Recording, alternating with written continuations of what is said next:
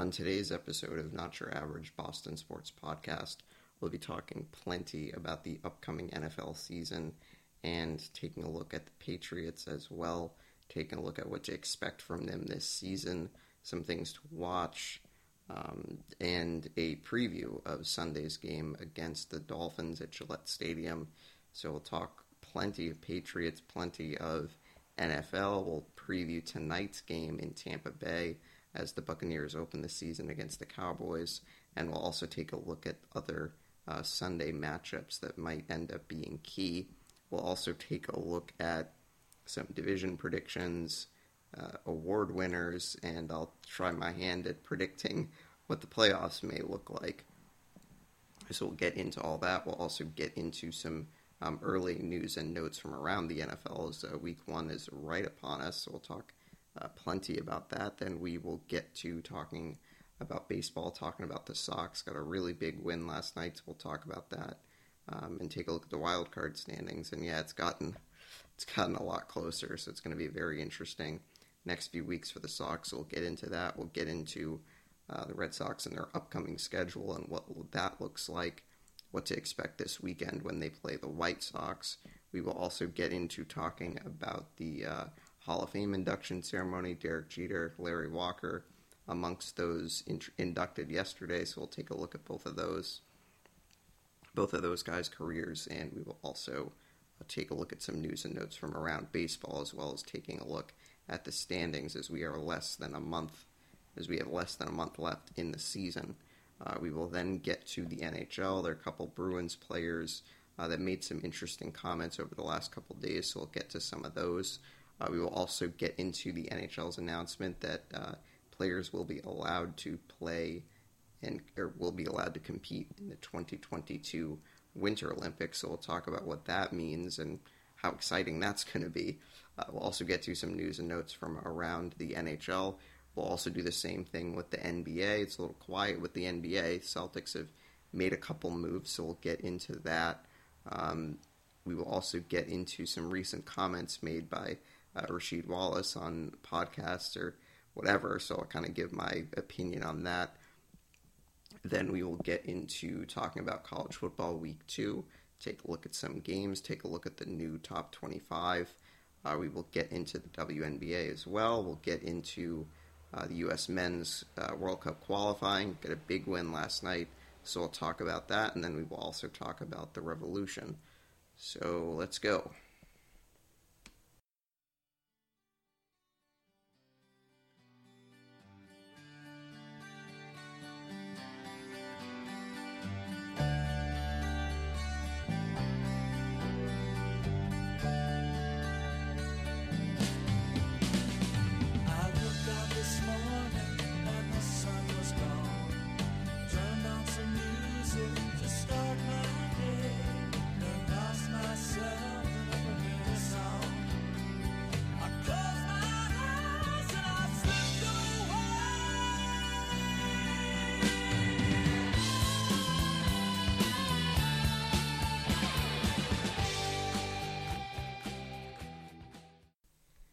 What's going on, everyone? Welcome to the program. It is not your average Boston sports podcast.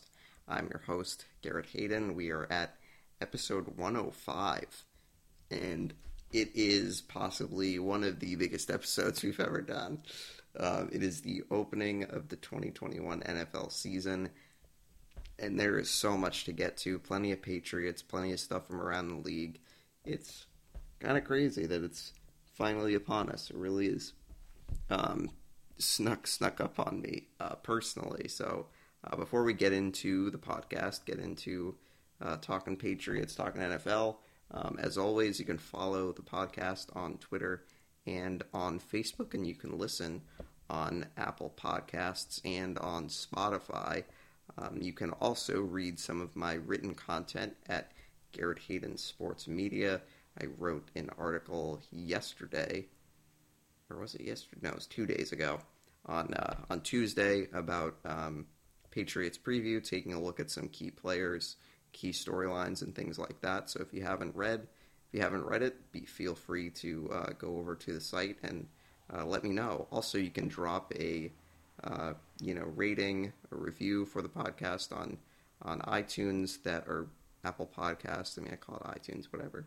Um, that would be great. I'd really appreciate that as well. So, I I say let's just get into it. So I think it makes sense, you know, touch on the Patriots first, and then we'll get to the rest of the league. But you know, I think that it makes sense for us to start today talking about the Patriots' expectations and you know what is a realistic expectation for this team.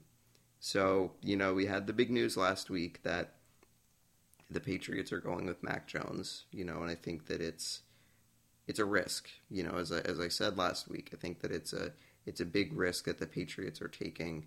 You know, starting a rookie quarterback, and it's a risk for anyone whenever you start a rookie quarterback.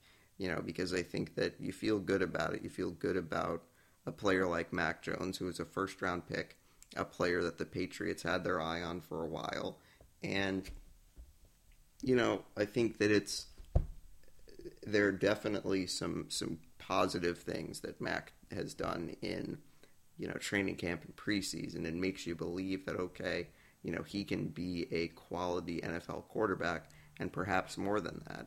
Um, so I think that you know obviously it's it's a risk but it's a calculated risk. It's a risk that the the Patriots are willing to take and willing to you know put their their faith uh, their season in the hands of a rookie quarterback. And I think that you know, if there's anyone out of this rookie class that I think is best prepared, you know, to handle the pressure and kind of just the overwhelming, or just pressure, just overwhelming pressure um, of a region that expects winning, you know, that doesn't really accept anything other than playoffs and you know big runs in the playoffs, or or division titles and big runs in the playoffs. So you know, I think that it's. Is it possible that this team wins the division? Yes, of course, I think it's possible.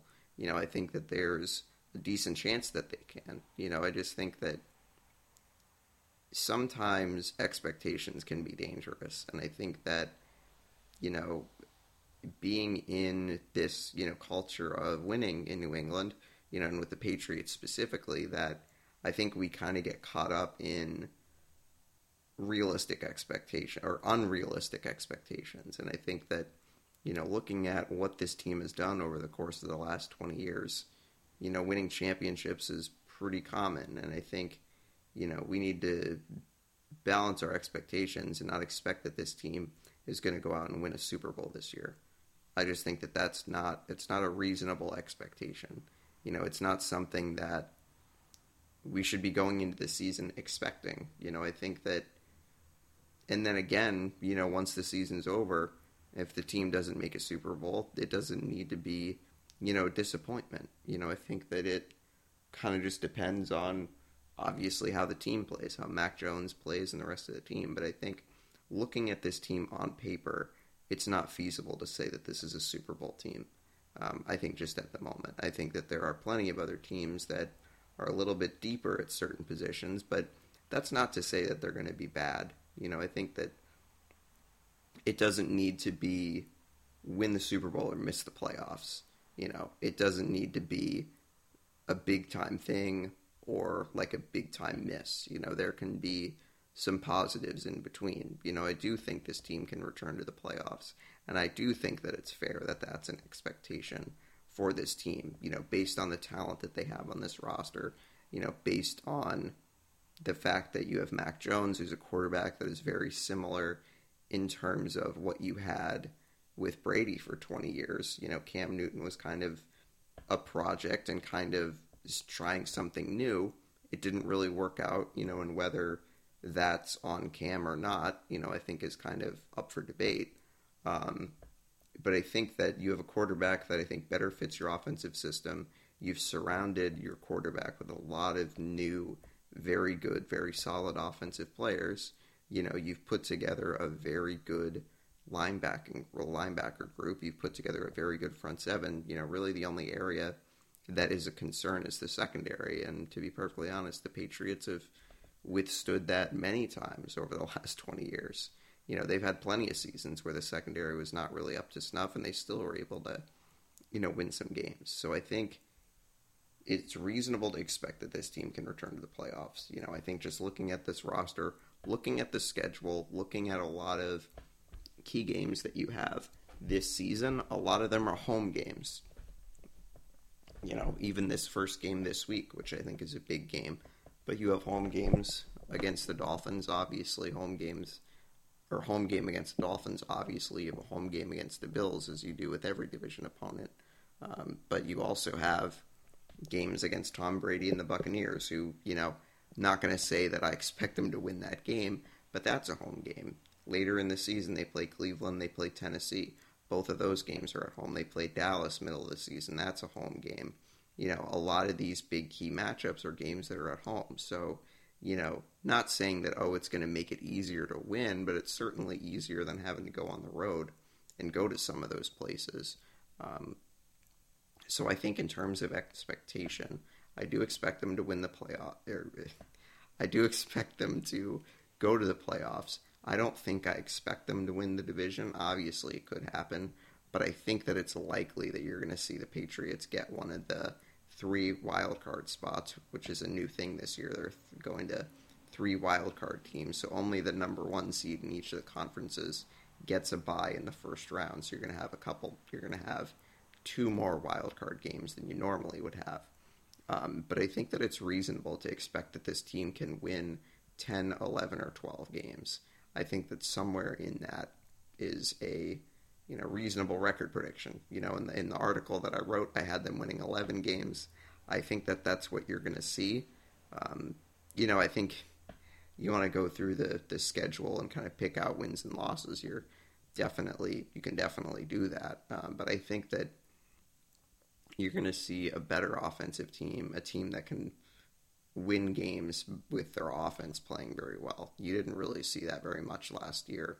You know, when the Patriots won key games against Baltimore and uh, Arizona, for example, those were games that the defenses played incredibly well. But I think this year you're going to see some games where they do well offensively, and that's going to be, you know, what carries them to, to, to win a game.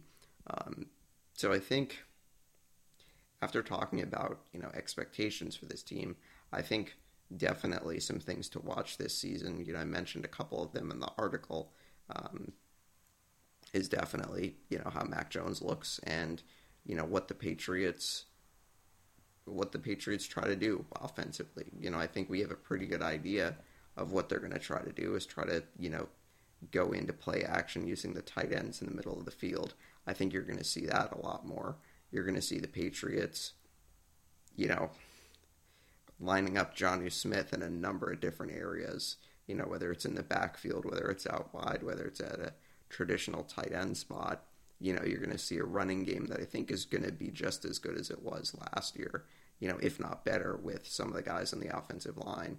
Um, but I just think you're going to see a better group, better group of talent on the offensive side you know, and I think defensively you're going to see an improved pass rush.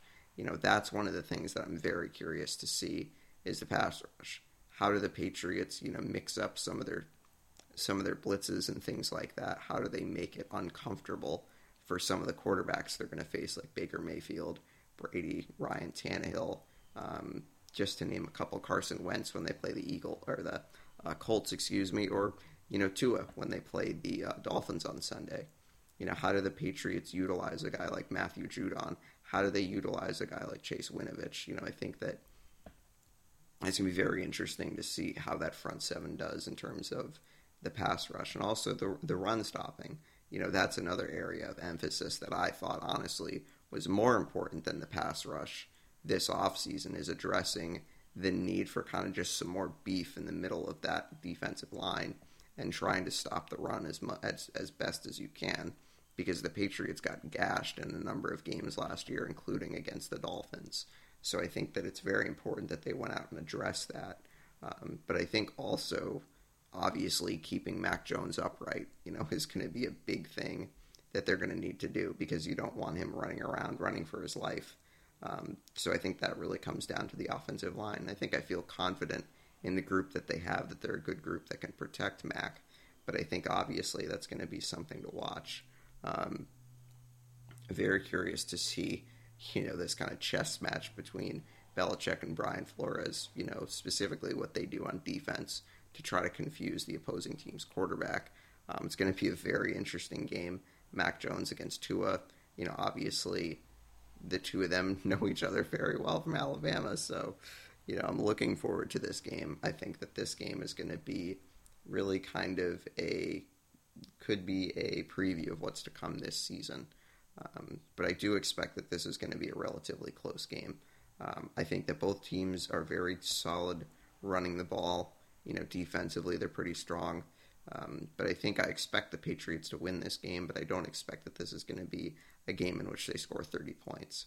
You know, I could see something like 24 to 17, 27 to 20. I think something like that you could see uh, this game going. Um, but I think really the biggest key for the Patriots is making life uncomfortable for Tua. Um, and I think that if the Patriots can do that, they should be able to win the game. Um, I would be very, very curious, and I think that this is going to happen. That the Patriots are going to try to lean very heavily on their running game in the first game. You know, try to ease things a little bit for Mac Jones. You know, before they go on the road and play a you know retooled Jets team. Um, I think that you want to see Mac Jones not having a lot of games this year where he's throwing 30 or 35 passes. You know, I think you really want to try to establish that run game as best you can, and then you hit teams with play action. So I think, you know, you're going to see a, an offense that's going to be a lot more dynamic and have the ability to do a lot more things than maybe you did last year. Of course, they're going to miss a guy like Cam Newton running the football, but I also think that they're going to be a lot better passing the ball to their tight ends because there's better talent and arguably, I think you have a quarterback that is a little bit more accurate than Cam Newton was last year. Yes, his completion percentage was pretty high last year, but I think you have a quarterback that you saw at Alabama is a kid that's very, very accurate with the football. So I think that that's something you're gonna you're gonna notice almost right away that he's not going to be missing a lot of throws. Certainly, he will miss throws, and certainly, I think he's going to have some tough games. You know, I think that that's definitely something that we need to expect. You know, going back to the expectations, you know, we all want Mac Jones to play incredibly well. We all want to believe that he's a guy that could challenge and possibly win Offensive Rookie of the Year. Um, but I also think we have to remember that it's entirely possible that the preseason and the training camp are totally different, and he has a hard time you know, in the regular season. I think it's possible. I don't think that that's going to happen, but it's possible. And I think we all kind of have to be ready for that eventuality if it if it happens. So, um, be very curious to see how Mac Jones looks week one. But I'm not imagining that they're going to be making him throw throw the football a lot. You know, I imagine that they rely on their run game in this one with Damien Harris. You know, curious how much Rhamondre Stevenson gets in there. He did um, I think, dislocate his thumb the other day, but it sounds like he might be able to play. Um, but I think that, yeah, be curious to see how they uh, try to establish the run game, or that's at least what I'm expecting. Um, so, you know, very excited for the start of this Patriots season. You know, I think that it's going to be it's going to be a fun year. You're going to see something new. You know, the new quarterback. You know, some of the new players. But I think just above all, I'm just excited to get going. Um, so Patriots start Sunday, 4:25 at Gillette Stadium. Patriots will welcome the Dolphins for their first game of the season. Uh, Patriots will visit Miami in the last game of the regular season. So uh, Patriots will welcome the Dolphins. They will travel to New York to play the Jets next week. So without further ado, let's get into the rest of the NFL. I think that that's definitely something people are very interested about. Obviously, first game tonight the Buccaneers and the Cowboys. Buccaneers, um, obviously Super Bowl champs last year, usually getting the uh, first game to start out the the next season. Um, definitely is going to be uh, an interesting game. Um, but I do think that yes, I expect the Buccaneers to win. I do expect Tom Brady to put on a very good, uh, a very very solid, very good display um, in this game. You know, I think the Cowboys. This is a very important season for them. You know, I think Zeke Zeke Elliott has to prove that last season was a fluke and that you know they truly are a good team. You know, and Dak Prescott's healthy, so I think that I think that this is going to be a solid game, but I do expect Tampa Bay is going to win. by at least 10. You know, I don't really think the Cowboys have a chance to win this game, but I think that they have a chance to make it interesting and at least have something to build off of um, in their first game because it's a challenge. It's a challenge, you know, playing the first week on a Thursday night. Um, but obviously, both teams will get a good amount of rest before week two. Um, but I think just things to watch in this game Micah Parsons from the Cowboys definitely is a favorite for Defensive Rookie of the Year. Um, I think one of the best, one of the biggest, if not the biggest, um, impact player defensively from from the draft this year. I think, you know, I think he has the ability to make the biggest impact of any defensive player.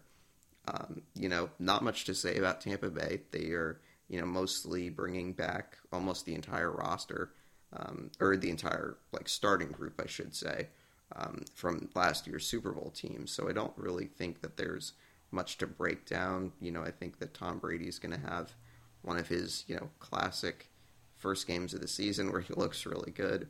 Wouldn't be surprised if you see Gronkowski getting a touchdown or two.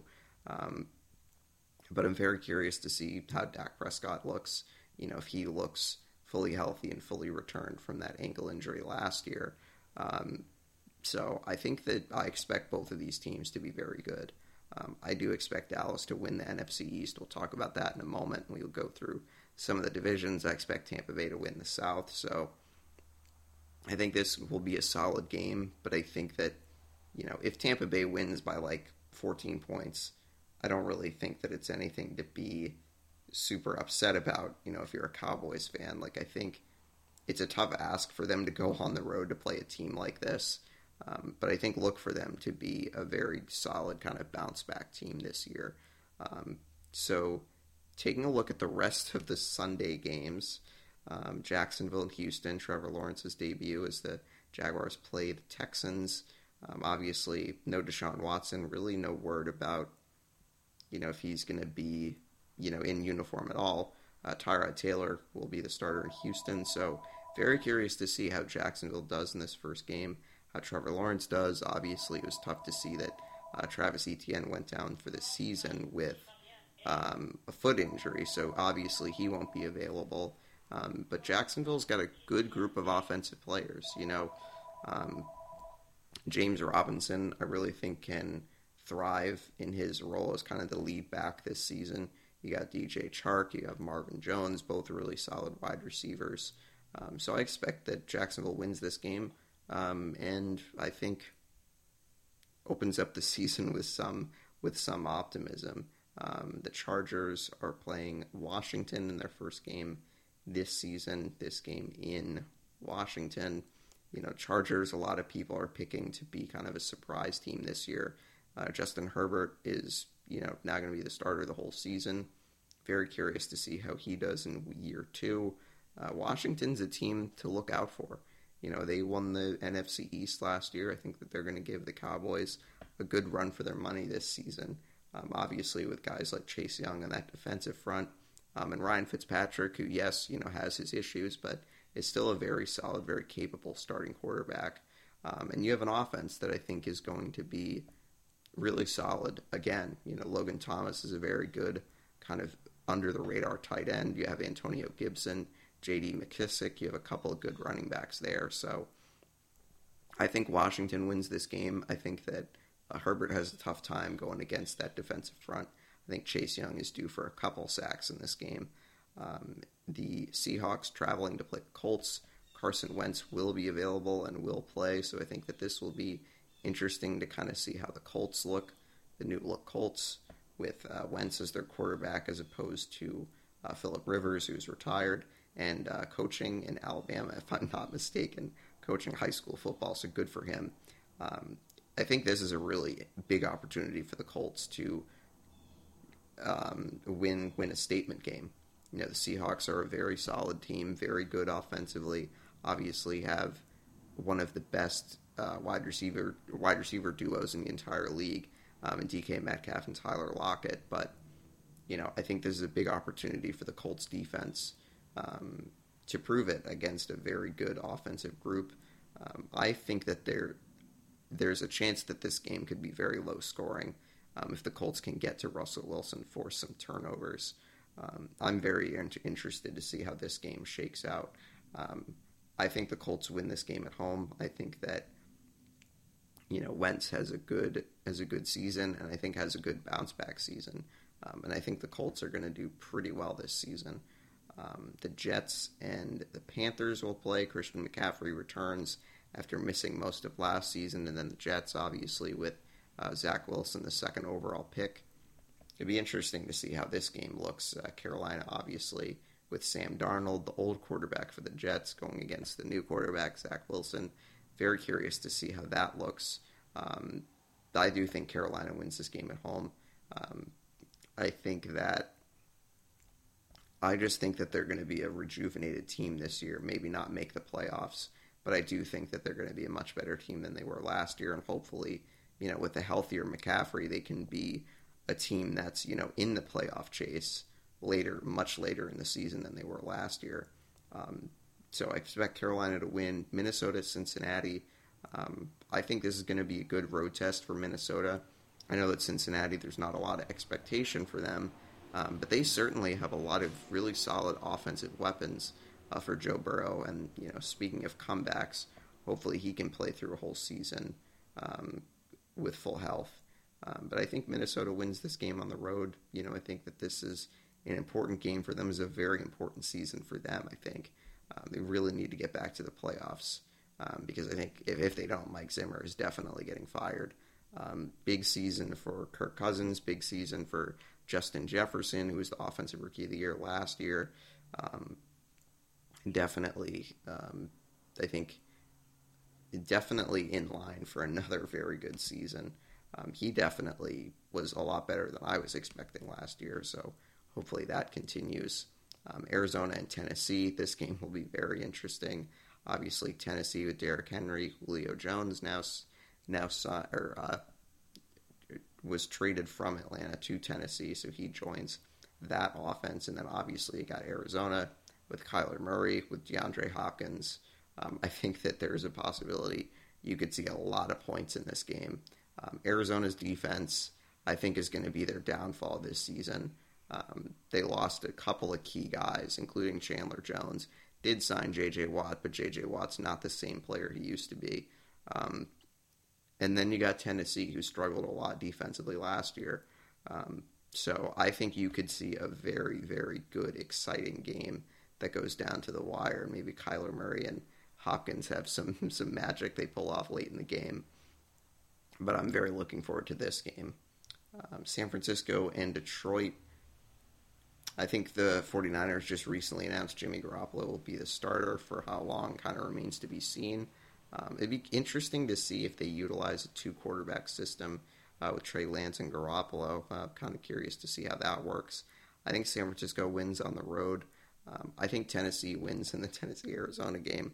I uh, forgot to say that. I think San Francisco wins on the road, and I think they look very good defensively in this game. Uh, Pittsburgh and Buffalo will go at it. I believe this game will be on the local CBS station, so you will be able to probably watch this.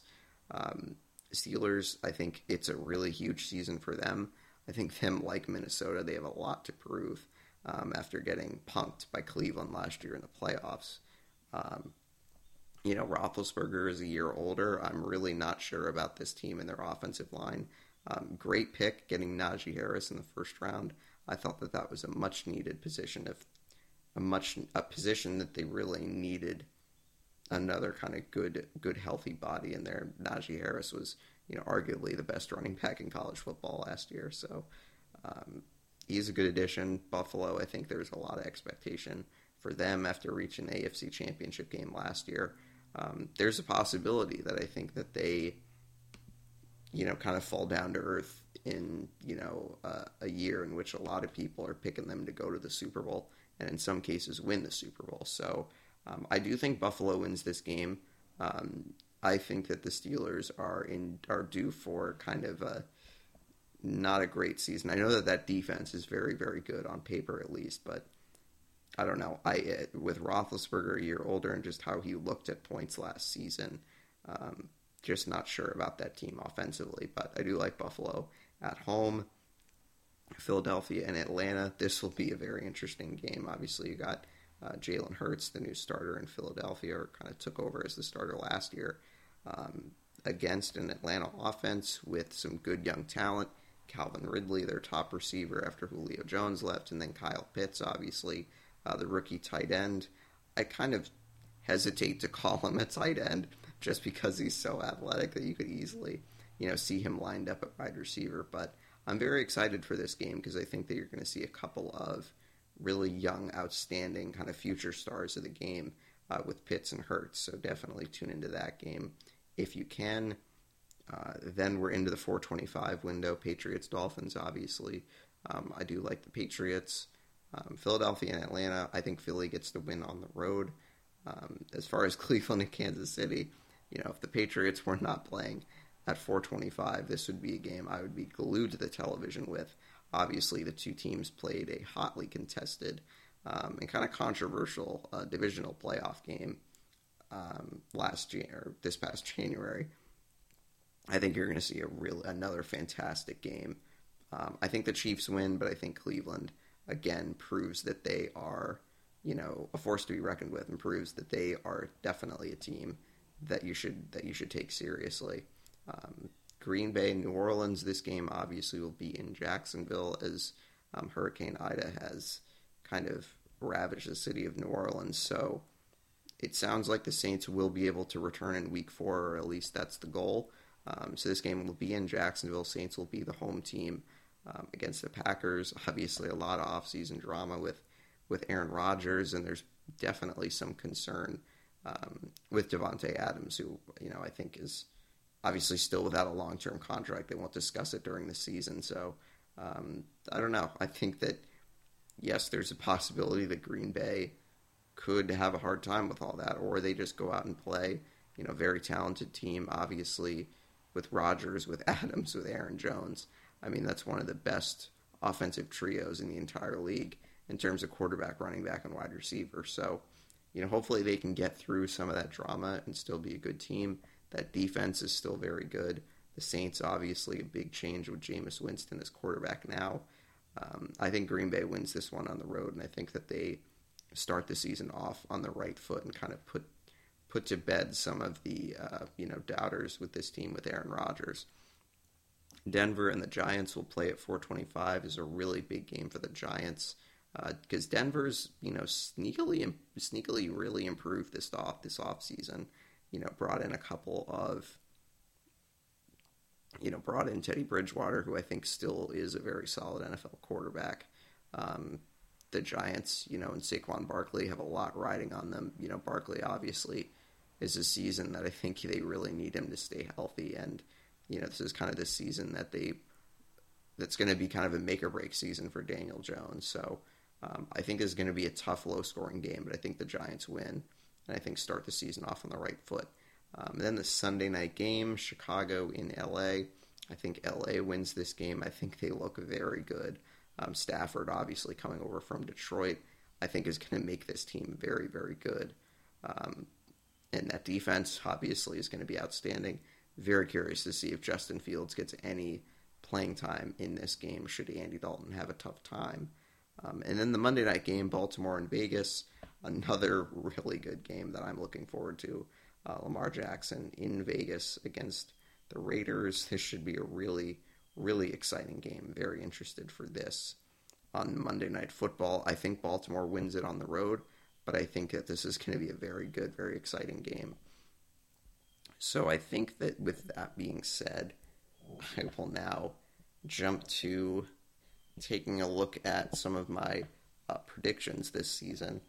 Um, I think that again, you're going to see a lot of hotly contested uh, division matchups. Um, so I'm not going to spend too much time on this because I'm already realizing that I spent a lot of time going through the matchups. But um, I think just quickly we'll go through talk about some of the teams where I expect them to finish.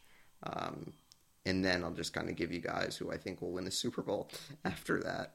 Um, and then we'll also take a look at some award winners that I think are my predictions for award winners. So AFC East will start there. I think the Bills still win the division. I think the Patriots make it interesting. Um, up until the last few weeks, but I do still expect Buffalo to win the division. I do expect the Patriots to be a wild card team, so that's why I picked them to be second. I think the Dolphins, you know, are going to be in a tough spot at the end of the season because I still I think they're going to I think Tua will improve a little bit this season, but I still don't think that it's anything that, you know, should give Dolphins fans or I don't know, it's going to be difficult because I think they're going to have a decent season, but I think it's not going to be anything that's going to get people excited. Um, that I think the Dolphins fans are going to kind of want more. I think the Jets are, are finishing last. I don't think that they're going to be, you know, a terrible team necessarily, but I just think, you know, looking at these teams on paper, the Jets definitely, I think, are the the, worst team in the AFC, so to speak. Um, but I do think that they'll be improved. I do think Zach Wilson's going to have a good season um, and could, you know, challenge for Offensive Rookie of the Year. Um, in the AFC North, I have the Browns winning the division. I think that they continue their hot streak from last season. Um, I have the Ravens making the playoffs as a wild card team. I think they finish in second. Obviously, big injury to J.K. Dobbins, but I think you got Lamar Jackson. You got plenty of offensive playmakers, um, and you got a very, very good defense. So I think the Ravens uh, come in second and come in a uh, or finish in a wild card spot. Um, I think the Steelers. I think their offensive line is going to let them down. I think Roethlisberger is not going to have a good season, um, and I think it might lead to some questions about why they brought him back. Um, so I don't expect the Steelers to make the playoffs. Um, do expect the Bengals to finish in last, but I do think that they're going to be much improved uh, with Joe Burrow playing uh, a full season. In the AFC South, I think I like the Colts to win the division. I think I like their defense more than I like the Titans' defense. Yes, the Titans obviously have an unbelievable group of skill players on offense with Derrick Henry, AJ Brown, Julio Jones, but you know, you're not going to be able to win games just by scoring points. I mean, I think that their defense is going to let them down a little bit, just to the point that they can't win the division. I still think that they make the playoffs, but that's why I think the Colts win the division because I think their defense is going to be better. I think their offense will be, you know, fine. I think Wentz will have a decent bounce back year, but I do think it's enough to win the division. Uh, the Jags, I think, finish third in this division, and the Texans fourth. I think the Jags are going to have a nice, decent season that maybe they flirt with uh, having a an over 500 record. I think Trevor Lawrence um, has a very solid season um, for the Jags, and then the Texans obviously last in the AFC West. I think obviously we kind of all know how that's going to go. I think the Chiefs are going to win this division fairly easily, but I think the Raiders are going to make it interesting that they just miss out on the playoffs. That I think they get very close.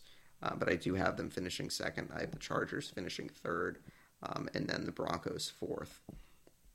In the NFC East, I do have Dallas winning the division. I think a healthy Dak Prescott and an improved Zeke Elliott is going to kind of be enough for them. I think defense is kind of always going to be the question mark, but I think that Parsons has a really good season, and the Cowboys um, roll into the playoffs with a lot of confidence.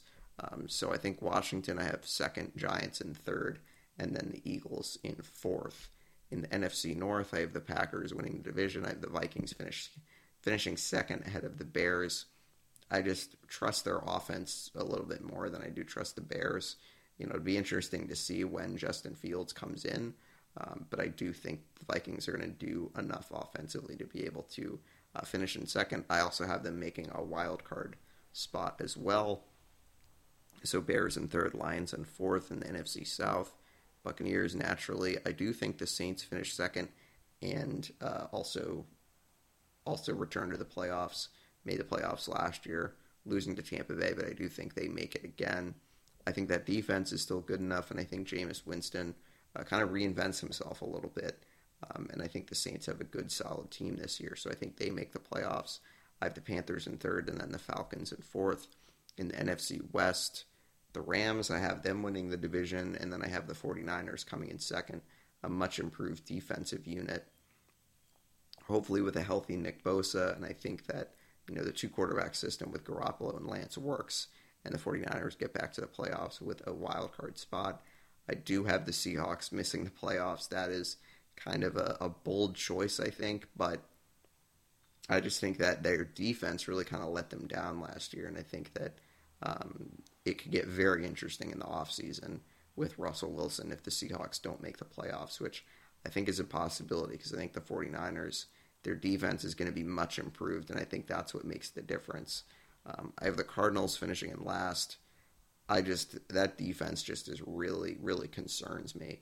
Obviously, they're going to be able to score. Kyler Murray is going to be, you know, a highlight reel on offense, but I just don't think they're going to be able to do enough defensively to even kind of be to sniff relevancy.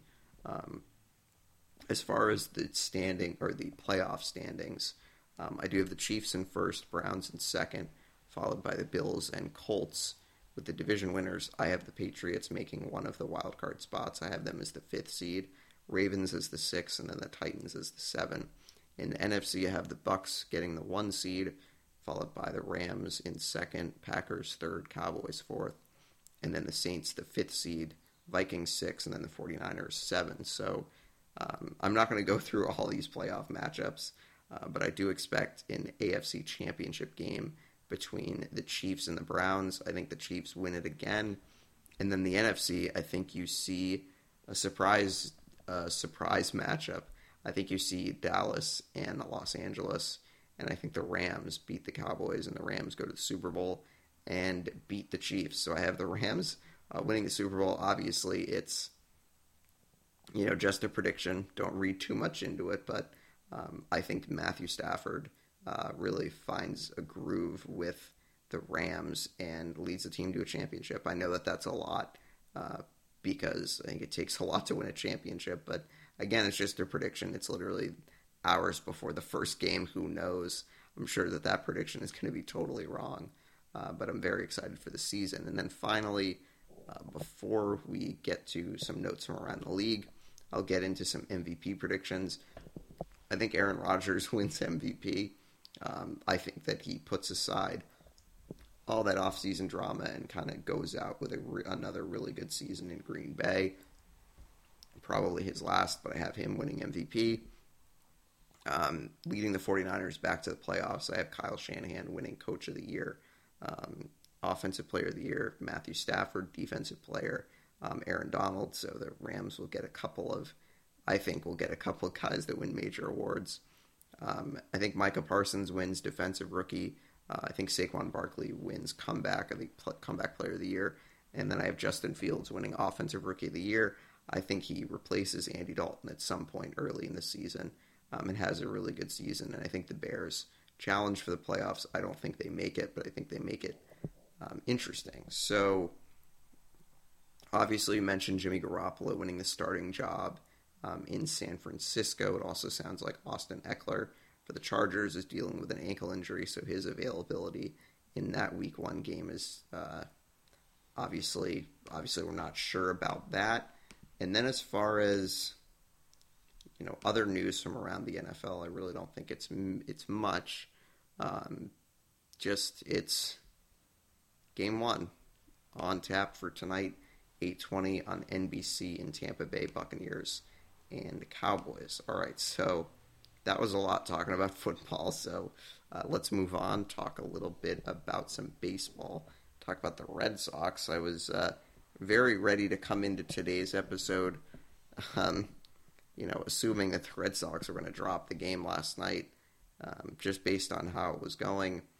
You know, one nothing into the eighth inning. Hunter Renfroe uh, rescues the Red Sox in more ways than one with his go-ahead homer in the bottom of the eighth, and then throwing out um, a runner at third to end the game in the top of the ninth. So the Red Sox, you know, salvage a win. Obviously, don't salvage a series. They lost two out of three uh, to Tampa Bay. The first one in really an ugly fashion, uh, taking a seven to one lead in the second inning with Chris Sale pitching, and uh, Chris Sale kind of had a tough time. The Red Sox defense obviously did not help him out. Um, and the Red Sox end up losing the game 11 to 10 in extra innings. So that was a really, really tough loss for the Red Sox. And, you know, obviously the COVID situation has made things a lot more complicated with this team that, you know, there are certain guys that are playing that really shouldn't be playing, you know, based on certain guys not being available. So it's just kind of been a mess, to be perfectly honest, with this team. But they were able to get a win last night which was really important against the Tampa Bay team that you know really has run away with the division over the last couple months. Um, but I think the Red Sox just are struggling to stay afloat. You know, I think that that's pretty obvious to say that it's like you just really don't know what to expect from this team on any given day. Uh, obviously, getting a much needed day off uh, before they have to go to Chicago play the White Sox, which is not ideal, but you know it's it's the nature of the season. You have to go play a lot of games that are going to be tough, um, and the Red Sox are kind of hanging on. But you know it was good to see Nathan Eovaldi pitch really well last night. Um, I kind of erroneously said last week that he's been struggling. He's been pitching very well recently. Um, and honestly, it was one of the big reasons why they won that game last night. He pitched seven innings um, of shutout baseball. So that's at least a positive sign. Um, but I think it's just, you guys just got to do what you got to do. And um, it's not been pretty for the Red Sox over the last couple months. Um, you know, I think that it's unfortunate that they're in the position that they are you know, in a real battle for this for one of the wild card spots, and you know, in this position because guys have tested positive, and um, it's just kind of too bad. And I know that it's. I don't want to sit here and blame the team that oh it's their fault that they're getting COVID, but it is also worth noting that they're one of a couple teams that haven't reached that 85% you know vaccination threshold that they can relax protocols, and it's just like that's a little bit unfortunate, um, I think. But you know, it's it's going to be what it's going to be, and I think that you know they just kind of got to keep grinding. You know, it's at least a positive that Kyle Schwarber has been hitting really well. Bobby Dalbec has turned it on over the last couple weeks. He's been outstanding. Uh, one rookie of the month. I believe it was rookie of the month that he won in the month of August. He's been unbelievable. So there are at least some bright spots for this team, but I think it's just you just kind of got to take it a day a day at a time, a game at a time. And I know that that sounds very cliche, but I think with this Red Sox team and kind of a, a really kind of in flux with the COVID situation and just finding guys that can be available to play. They brought in um, Jose Iglesias, a former Red Sox player, or they brought in Jose Iglesias, a former player. Um, and so it's just they're kind of just getting anyone in this roster that they possibly can. So, you know, it's it was a big win last night, another come from behind win. They've been doing that a lot this season, maybe not re- maybe not a lot recently, but you know, I think it's just kind of just got to roll with it. And the season is what it's going to be. There are 20 games left. Red Sox sit at 80 and 62, obviously well out of the division race, but um, it is worth noting Red Sox were able to uh, get into second place last night thanks to the Yankees' loss to the hard charging Toronto Blue Jays that um, are making this division and the wild card race really, really crazy. I think that you're going to be in store for a wild last month of the season or last 20 games or so. So, uh, Red Sox obviously off today. We'll play a three game set in Chicago uh, starting tomorrow night at 8. Obviously, the White Sox, we'll take a look at the standings in a moment, have been playing very, very well this season. They've been in first place pretty much from the get go. Um, they finished their series against Oakland this afternoon. The White Sox at 80 and 59. I mean, it's a very similar Red Sox, very similar record to the Red Sox, which is kind of interesting. Kind of shows you how good the AL East has been this season with you know, four teams in like a playoff chase right now, uh, which is not something that I expected uh, going into the season. So, you know, it's going to be what it's going to be for the Red Sox. You know, I think that it's entirely possible that they make the playoffs, be in a wild card team, and maybe they lose, maybe they win. You know, it's really kind of, again, it's just this team's been very unpredictable over the last few weeks. And yeah, it's entirely possible that they miss the playoffs and you know, I think obviously it's going to become a big story that they, you know, kind of collapsed in the second half of the season. But I also think, and as as difficult as this might be to hear, they've had a much better season than any of us expected. You know, and I know that that's really not anything to be impressed about. You know, I think considering how much they've struggled, but it's like you know, you got to consider that they had absolutely no expectation of competing this year, and I think it's a credit to Chaim Bloom and you know the, the way the Red Sox team was put together that they were able to compete for a good amount of time this season, pretty much all season. So, you know, I don't mean to get into this, but you know, I did mention it, you know, at the beginning of talking about the Patriots and their expectations, but it's almost just like you know, we expect that our teams need to make the playoffs, and if they don't, it's a disappointment. Um, but I think you have to go back and you have to remember that the Red Sox really were not expected to do anything this season. I think they're expected to be a fourth place team and be a team that's going to be around 500. I don't think anyone thought their record was going to be 80 and 62 with 20 games to go, you know, and having a um, outside chance at winning 90, 90 plus games. So, you know, it's going to be what it's going to be down the stretch. And I think that obviously it's going to be a big disappointment if they can't make the playoffs. But I also think that you also have to consider that um, it's been a pretty successful season for the most part for this team, despite the struggles over the last few months. Um, so I think taking a look at their upcoming schedule, obviously mentioned the three game series against the White Sox that will start tomorrow.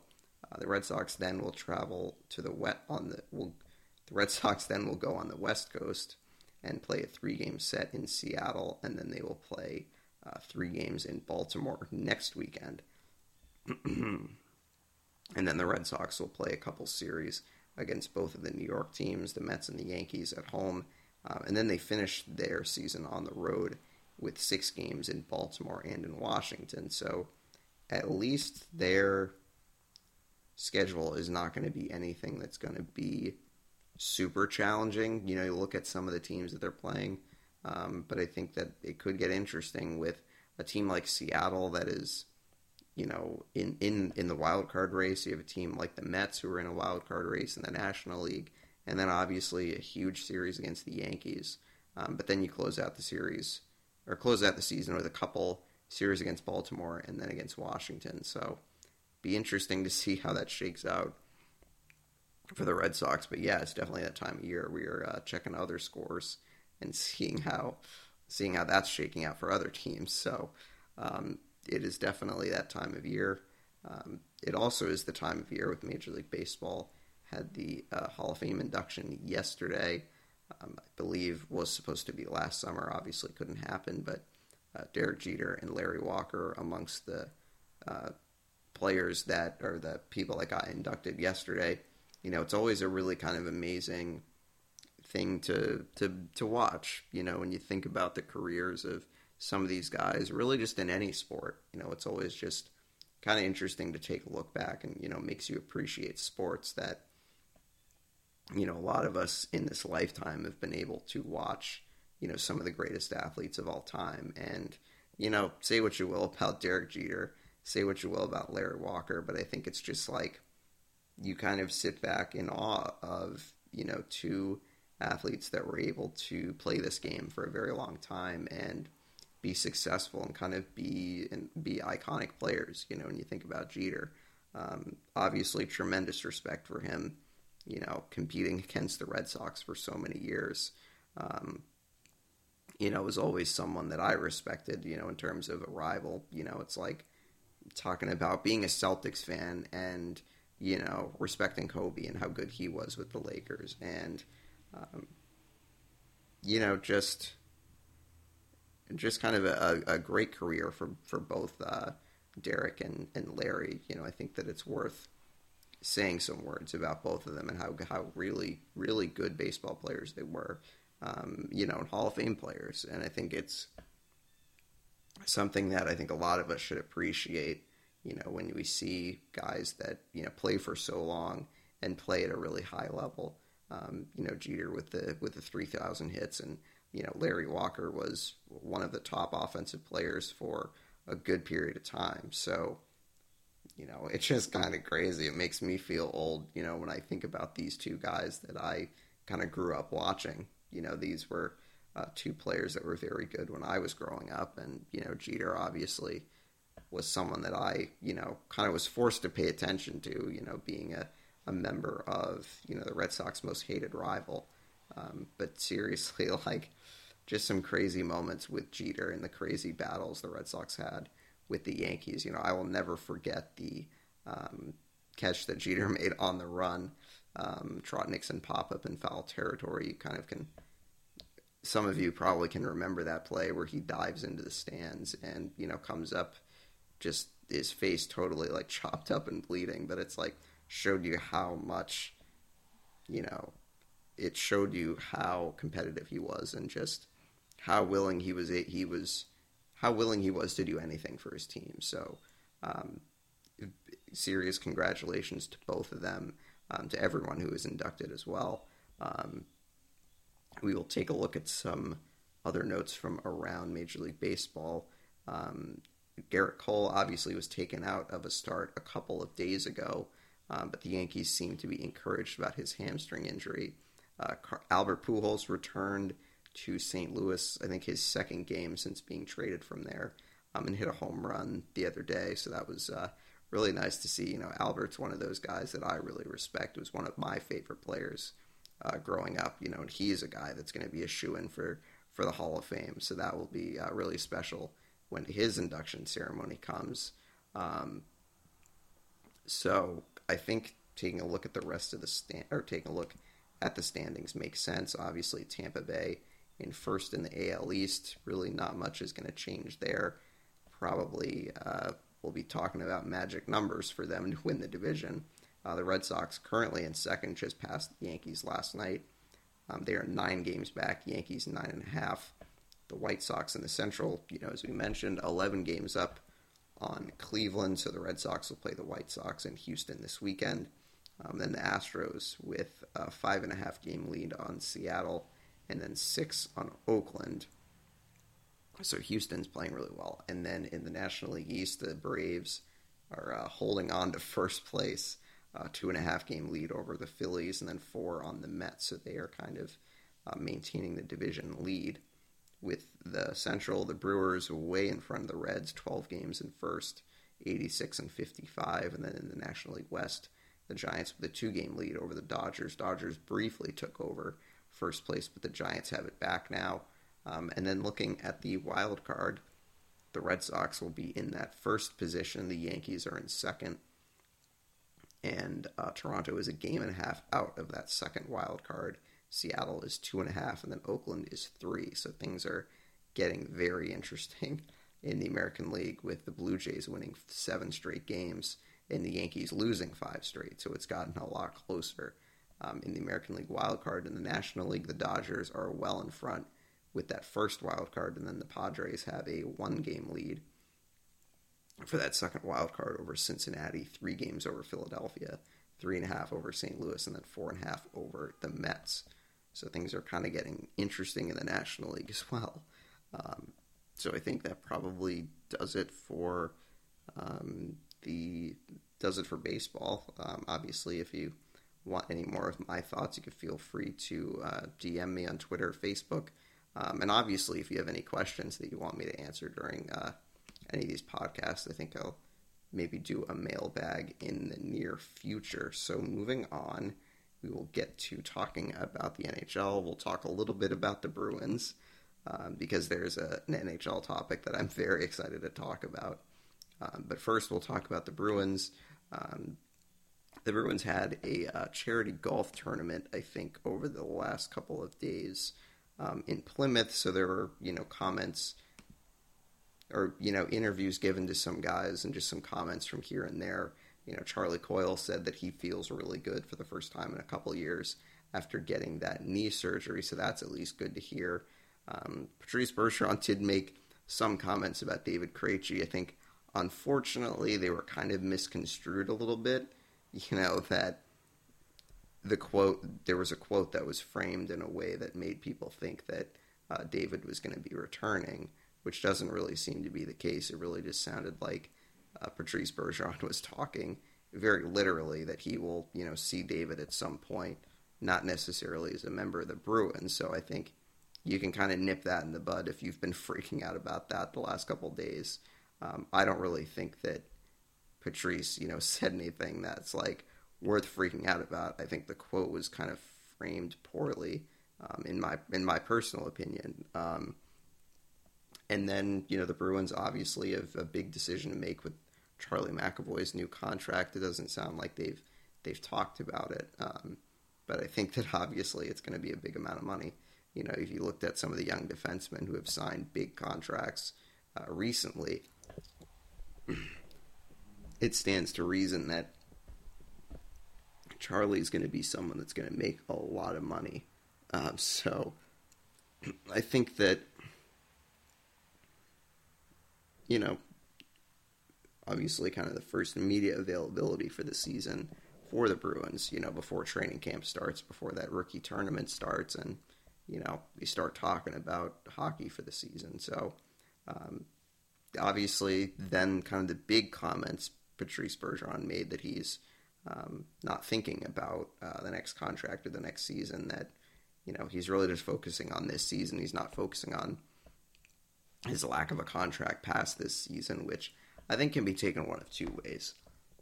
I think either that's concerning that, you know, he doesn't know what his, the future holds for him, you know, whether it's retirement or moving on to play for another team. I mean, I think that that's something that kind of scares some people. So it could be taken that way, or it could be taken that I'm very focused on the upcoming season. I don't want to talk about my contract, you know, but we'll figure we'll figure something out. So I think that there there are two ways to take that, but I think honestly, like if Patrice is contemplating retirement, it's like, well, there's not really much you can do there. You know, I think that if he is thinking about stepping away from the game, it's going to be what it's going to be. Now, I know, you know, us Bruins fans love to freak out about stuff like that, but it's it's the nature of the game. It's the nature of sports, and we had to do the same thing with Chara moving on. I mean, it's unfortunate that he moved on to another team as opposed to retiring, but you know, guys like this are not going to be around forever. You know, and I think that it's going to be what it's going to be. But I think hopefully, you know, Patrice is thinking that okay, I don't want to talk about my contract. I want to focus and play, you know, and get ready for the season because I think that this is a a really huge season for the Bruins. Like I really think that this is kind of a, a last hurrah type of deal. You know, highlighted by some of the free agent signings that they made in the off season, uh, specifically with Nick Foligno. You know, he's not a guy that you bring in to be, you know, competing for championships in five years. He's someone that you bring in if you want to win a championship right now. So, you know, that's going to be very interesting to see how that shakes out for the Bruins. Um, but now I want to get to the other uh, big piece of hockey news that has come out. Obviously, believe it was last Friday after obviously I'd recorded an episode. Obviously, that's how it works. You know, the NHL announcing that uh, NHL players will be allowed to compete in the Olympics in 2022, which is going to be uh, really awesome. I'm very excited for this. You know, I think that it's it's fantastic that they've made this decision. You know, obviously it's dependent on the COVID situation um, around the world. That hopefully, you know, things are safe enough that players can travel because I think it is possible that you know things get bad and they can't travel. So I think at least there's a plan in place that guys are going to be able to go, which is just going to be fantastic. I see some of the best players in the world, you know, seeing a Canada team that's just going to be ridiculously stacked. You'll see Marchand, you'll see Bergeron playing for that team. Uh, MacKinnon, uh, Sidney Crosby, we'll talk about him in a minute because actually there's some news on him. Um, John Tavares, Mitch Marner, you're going to see a lot of really outstanding uh, Canadian players. And then the American players, you're going to see a really solid American group you know, Charlie McAvoy definitely is going to be a big part of that team. So I'm very looking forward to uh, watching the Olympics with the best athletes in the world. You know, I think that that's really the biggest thing. Um, NHL players obviously missed out on the 2018 Olympics, which kind of made it not as interesting because you saw a lot of guys that, you know, in normal circumstances would not be playing for Team USA. So it's at least good that you're going to see some great talent hopefully Team USA fields a good team and they can be in position to possibly bring home a gold. But it's going to be a lot of fun. Um, I believe the groups have been decided. I think U.S. and Canada are in the same group. I did not get a good look at the other at the other uh, teams that are going to be there. But obviously, as we get closer to the Olympics, we can talk um, about that. So big news there. Um, other news from around the NHL: Sidney Crosby uh, had ri- successful wrist surgery, uh, but will miss the beginning of the season for the Penguins. Kind of remains to be seen how long he'll be out, but I think he'll be out um, about six weeks. That news came out yesterday, so um, obviously Penguins will be without Crosby. Obviously, they lose uh, Jared McCann to uh, the expansion draft eventually. I know he got traded to Toronto and then got moved. Um, but you know, Pittsburgh's going to have a lot to kind of a lot of guys that you're going to have to pick up the slack uh, with Crosby's absence. Um, obviously, Patrice Bergeron undecided on on his future. Um, Connor McDavid obviously will be another player for Team Canada and say, saying that uh, he's very excited and the Olympics are really important to him. So he'll definitely be someone fun to watch for Team Canada. Um, and then I also wanted to note David Backes um, has retired from the NHL after 15 seasons, uh, signed a one day contract with the Blues yesterday. So um, David has hung it up, and I just wanted to say a couple words about him. Definitely was um, one of the players I really admired in this league. I really was happy when you know the Bruins brought him in. I always really liked him. Just a fantastic person, a great teammate, and you know someone that man I still I still feel really upset that the Bruins were not able to to get him a championship um, two years ago. But you know, it's it's the nature of the game. You know, like I said with with Bergeron, you know, it's it's just it's you know the the nature of the game, and it's unforgiving. But you know, credit to David for for sticking through some tough times with the Bruins. You know, playing a little bit in Anaheim at the tail end of his career, uh, but he is retired after 15 seasons. So, um, happy trails, David. Hopefully uh, retirement treats you well. Um, so I think that probably does it for the NHL. We're going to get to some NBA. Um, we'll talk about the Celtics. Celtics made a trade last week, um, which was, I think, on Friday also. So obviously we missed that last week by a day. Um, but the Celtics are getting Juan Hernangomez from the Grizzlies. I believe he's the younger brother of Willy Hernangomez, who used to play for the Knicks, and I believe used to play for the Hornets. Um, and so he's a decent size, you know, someone that can play the four or maybe a small ball three or a small ball five, or excuse me, no, a, a four or a small ball five. I misspoke there. Um, someone that can shoot, kind of stretch the floor a little bit. Um, so the Celtics getting him from the Grizzlies uh, trading Kris Dunn and Carson Edwards, um, and the teams also um, are do are tra- the Celtics traded a pick swap, so the two teams will trade picks in, or will have the opportunity to swap picks in 2026. Um, so you know it's it's it's too bad for Carson Edwards. You know, just was never able to find as much of a role with the Celtics um, as we would have hoped you know, had that highlight where he hit seven threes in a preseason game, but we just kind of never saw that again from him. So, you know, good luck to him in Memphis. Hopefully, he can find a good role there. Um, Kris Dunn obviously never played for the Celtics, was briefly traded. Um, so I'm not really sure why the Celtics dealt him. You know, could be that they want to get some more size and more, um, more just more of a get more of kind of a, a, someone that can stretch the floor from kind of that big position because I think the Celtics were a little bit thin in terms of the bigs when you think about Willie Robert Williams, uh, Al Horford, and you know Gomez is not exactly a big, but he's someone that can slide into that um, if needed. And I think he's someone that can help the Celtics more than like a Kris Dunn or a Carson Edwards would. And obviously, you know that's why they made the trade. So uh, be curious to see what his role looks like. Um, the Celtics also signing Luke Kornet to a new contract. I'm not sure what the contract is because I don't think it's like. It, it, I think it's a non-guaranteed contract. I'm almost positive. I have to look at that again. Um, but he'll be back for the Celtics. Uh, the Celtics also bring in Juwan Morgan as probably two, another two-way player. So the Celtics just kind of filling out the bottom of their roster. Obviously, Tremont Waters, Tacko Fall have gone elsewhere. Tacko has gone to Cleveland. We wish him well. Um, and Tremont Waters, I think, recently just signed with the Milwaukee Bucks. So a couple Celtics players going to Milwaukee, uh, Semi Ojeleye and now uh, Waters. So both of those guys are going elsewhere. Um, not a lot of NBA news, to be perfectly honest. The Sixers and Ben Simmons, you know, I think still trying to work out a possible trade to send him somewhere, but you know, nothing really has been strongly reported over the last couple of weeks.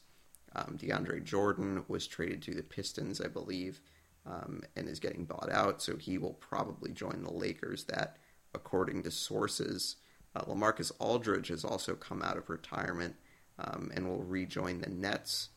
He had to uh, retire last year due to a heart condition, so it sounds like he's been cleared and able to play.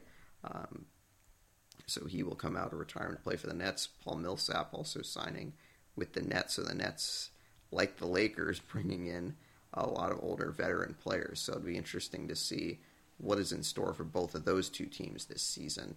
Um, so I think that probably does it for the NBA. You know, really not a whole lot of news with the NBA and the NHL.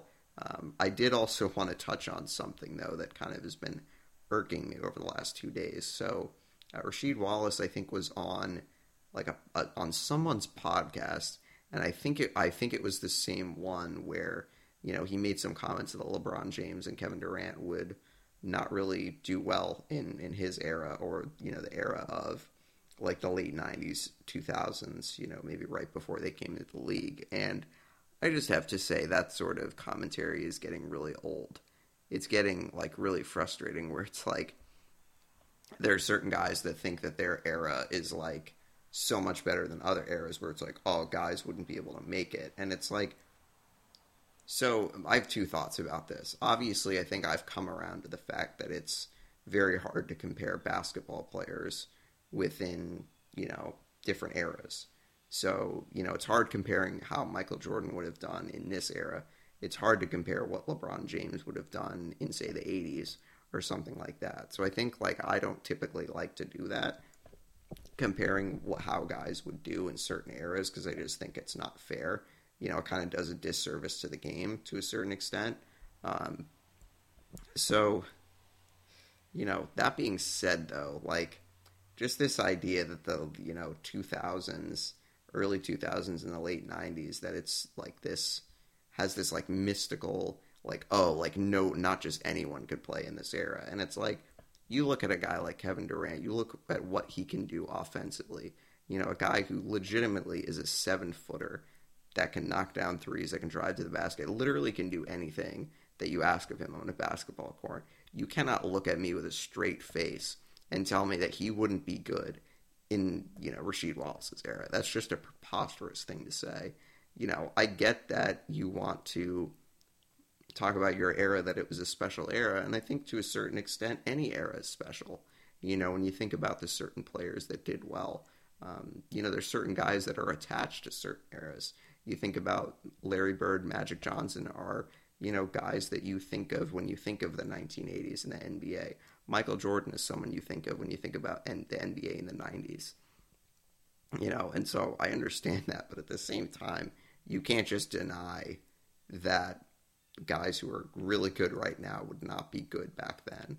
You know, LeBron James is like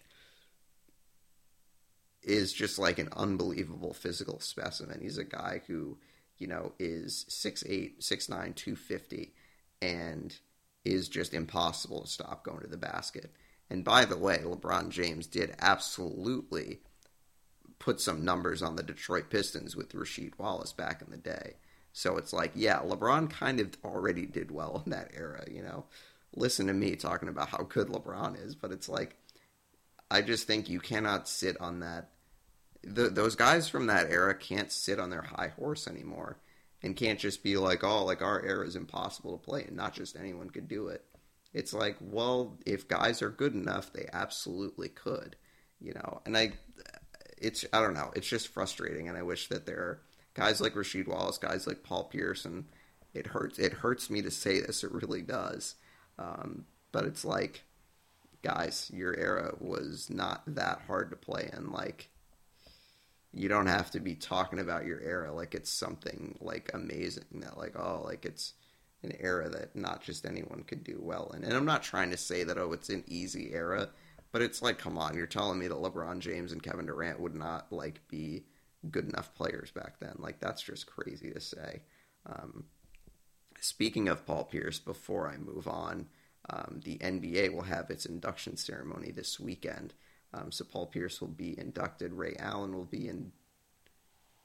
No, it's Paul Pierce and Chris Bosh. I think that Ray Allen is presenting Chris Bosh, and I think Kevin Garnett um, is presenting Paul Pierce. So I think that um, definitely keep an eye on those ceremonies. I'm not sure when they are.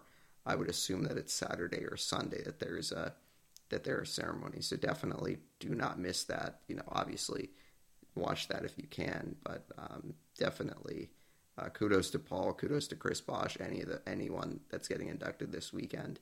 You know, like we said with baseball, it's just guys that have done so well for so long, and you know, Paul was uh, one of my first sports heroes. You know, growing up in the uh, early 2000s, you know, watching those Celtics teams, you know, Paul was someone that I loved watching, and you know, loved just loved those Celtics teams, you know, and I know that those teams were not like the best teams, but man, like there's something about those teams with Paul Pierce and and Ricky Davis and you know Doc Rivers in his early coaching days with the Celtics. Um, so congratulations to Paul. You know that was uh, a great ceremony when he had his number retired by the Celtics a couple years ago. Um, so it'll be great to see him get recognition, get the recognition from the rest of the NBA family um, as the Hall of Fame welcomes Paul uh, to their family. So, um, very, very much looking forward to that. So, we will move on. We will talk a little bit of college football. So, the rankings for week two have come out. Um, I have to say, there are a couple games that kind of let me down a little bit in that in that first week. Is looking forward to some of these games, and they kind of were not great games. You know, Alabama or uh, Georgia and Clemson obviously was not the offensive shootout that I thought we were going to get, and I probably shouldn't have thought that because both teams are incredibly solid defensively, and that's what you saw. You saw a slugfest defensively. Georgia got the win, so they have moved up to second. Clemson drops to sixth. Uh, Oklahoma dropped from two to four thanks to their poor performance against Tulane. They did win, but really did not look good. Uh, Notre Dame got a win in their first game. They did not look good against Florida State. They almost blew um, a big lead, so they're still in the top 10. Um, so really not much changed in the top 25 outside of, you know, some of the top teams falling back a little bit. Uh, Wisconsin fell back six spots thanks to their loss to Penn State. Penn State jumped up eight spots to 11. Um, that was, you know, the one game that I thought was a good, solid defensive game. Both teams had chances to win. Penn State obviously came out with the win. Um, so that is what the top, or the, or well, actually no, I didn't go through the top twenty-five. Um, Alabama at first, Georgia second, Ohio State third, Oklahoma fourth, Texas A&M fifth, followed by Clemson, Cincinnati, Notre Dame, Iowa State, and Iowa, rounding out the top ten. So taking a look at some key games this weekend, there are a couple, um, but most teams I think playing kind of easy opponents, if you will. Um, but the big one on Saturday, 12th ranked Oregon visiting 3rd ranked Ohio State. So that will be a fun, interesting game, 12 o'clock on Fox. I don't know about you guys, but I loved watching uh, the Penn State uh, Penn State Wisconsin game just to uh, get to watch Gus Johnson work um, on Fox. That guy is like one of my favorite announcers to listen to. So uh, it will be a pleasure to uh, listen to him again this weekend. Um, believe that Iowa and Iowa State are playing also this weekend. Iowa 10th, Iowa State 9th. So a top 10 matchup Saturday at 4:30 on ABC. And I think that that is it for the ranked games this week. Um, so that's probably it. And then we'll let you guys know about week three when we talk to you guys next. Um, the WNBA will take a quick look at some of the games tonight, or actually, there's only one game tonight uh, Connecticut against Los Angeles at 10:30. That game is on NBA TV as we are getting closer to the playoffs for the WNBA. We'll take a look at the conference standings in the East. Connecticut um, about to clinch that um, Eastern Conference. They are they are 22 and six. Chicago is 15 and 14. Chicago did clinch a playoff berth. And then in the West, you have four teams that have clinched already: Las Vegas, uh, Seattle. Las Vegas has a game and a half lead over Seattle, two game lead over Phoenix, two and a half over Minnesota. All four of those teams will be going to the playoffs. So you have six teams going to the playoffs. I'm not sure if there are more. I'm actually not sure how many playoff uh, standings there are, but it will be a very interesting playoffs with a couple of teams that did well last year in the bubble um, getting to play some big games again. So very much looking forward to the playoffs for the WNBA. We will also get to the U.S. men's qualifying. They were able to get a win last night against Honduras on the road, four to one. Really good win for the boys last night. It was a, a much needed win after a couple of disappointing draws. Uh, first against El Salvador and then against Canada last weekend. Um, but the U.S. really came alive with a couple goals, or with three goals, or four goals, excuse me, four goals in the second half uh, to beat Honduras and put themselves into third place in the World Cup qualifying standings. Uh, the top three teams, the top three teams make the World Cup, and then the fourth place team goes to a playoff. So, uh, Team USA now is firmly in the firmly entrenched for a spot in the World Cup. At least after three qualifying games, they will play eleven more games. Um, to determine whether they'll go to the World Cup, but it was a really big performance for guys like Ricardo Pepi, who scored um, to give the U.S. the lead, and then Brendan Aaronson scored again. He had scored against Canada, so he gets another goal. So it was a big, really big performance for Team USA to get that win. Uh, Matt Turner, obviously the starting goalie for Team USA, was Zach Steffen dealing with a positive test. Turner played really well last night, I thought, made a couple of key saves at key times allowing Team USA to get the win. So Team USA will, I believe, have their next match in October as they start the next international window. So that will be Thursday, October 7th. Team USA will host Jamaica, and then October 10th, they will travel to Panama, and then October 13th, they will host Costa Rica. So three games in September, three in October. Um, that is what we're looking at for next month for the World Cup qualifying. So before we go, give you guys a little bit of a Revolution update. The Revolution uh, beating Philadelphia on the road last Friday, one nothing win, in which um, it was a pretty testy game. Um, if you if you watched any of that, Henry Kessler, obviously, with one of the funniest one of the funniest things I've ever seen in a soccer game. Um, so usually on the sideline there are balls set up so players can easily can easily pick them up and throw them back in play. So a ball went out of bounds, and Henry Kessler, thinking very fast, threw one of the balls away that uh, was supposed to be on the sideline for a player to throw in. So he threw that away. Uh, did get fined for that, although yeah, I probably shouldn't laugh, but uh, it was a pretty hilarious sight to see. But the Revs get the win, one nothing. Uh, Matt Polster scoring his second goal in as many games against Philadelphia. Um, he had scored against Philadelphia, I think, earlier in the season. So um, good win there for the Revs, you know, continuing to kind of set the pace in the MLS, a 14 point lead on the second place team in the East. And then in terms of the supporters shield, the Revolution with a 10 point lead over Seattle. So the Revolution get back in action with a game tomorrow night against NYCFC. They get to uh, try to avenge their loss um, on the road two weeks ago. Um, so the Revolution obviously were able to welcome Carlos Gil back into the lineup in the Philadelphia game, so he will probably play against New York. Uh, curious to see about Gustavo Bou. Did not play in the last game, but obviously didn't make too much of a difference. Revolution get the win against Philadelphia. Um, and yeah, there's a big rivalry with Revolution and Philly. You know, two teams that know each other very well.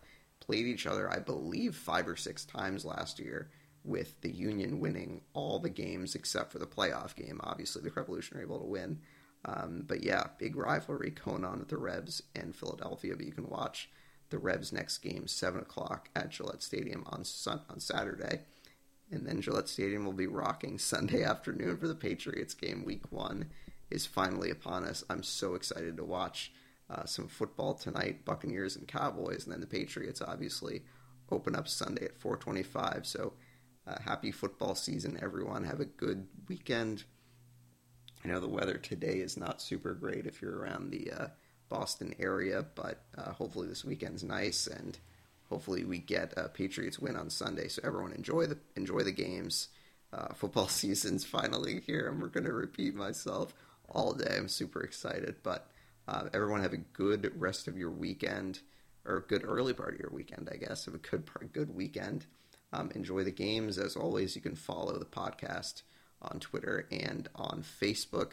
Um, you can follow us, or you can uh, listen to the podcast on uh, Apple Podcast and Spotify. So everyone, have a great weekend, and we'll talk to you next week.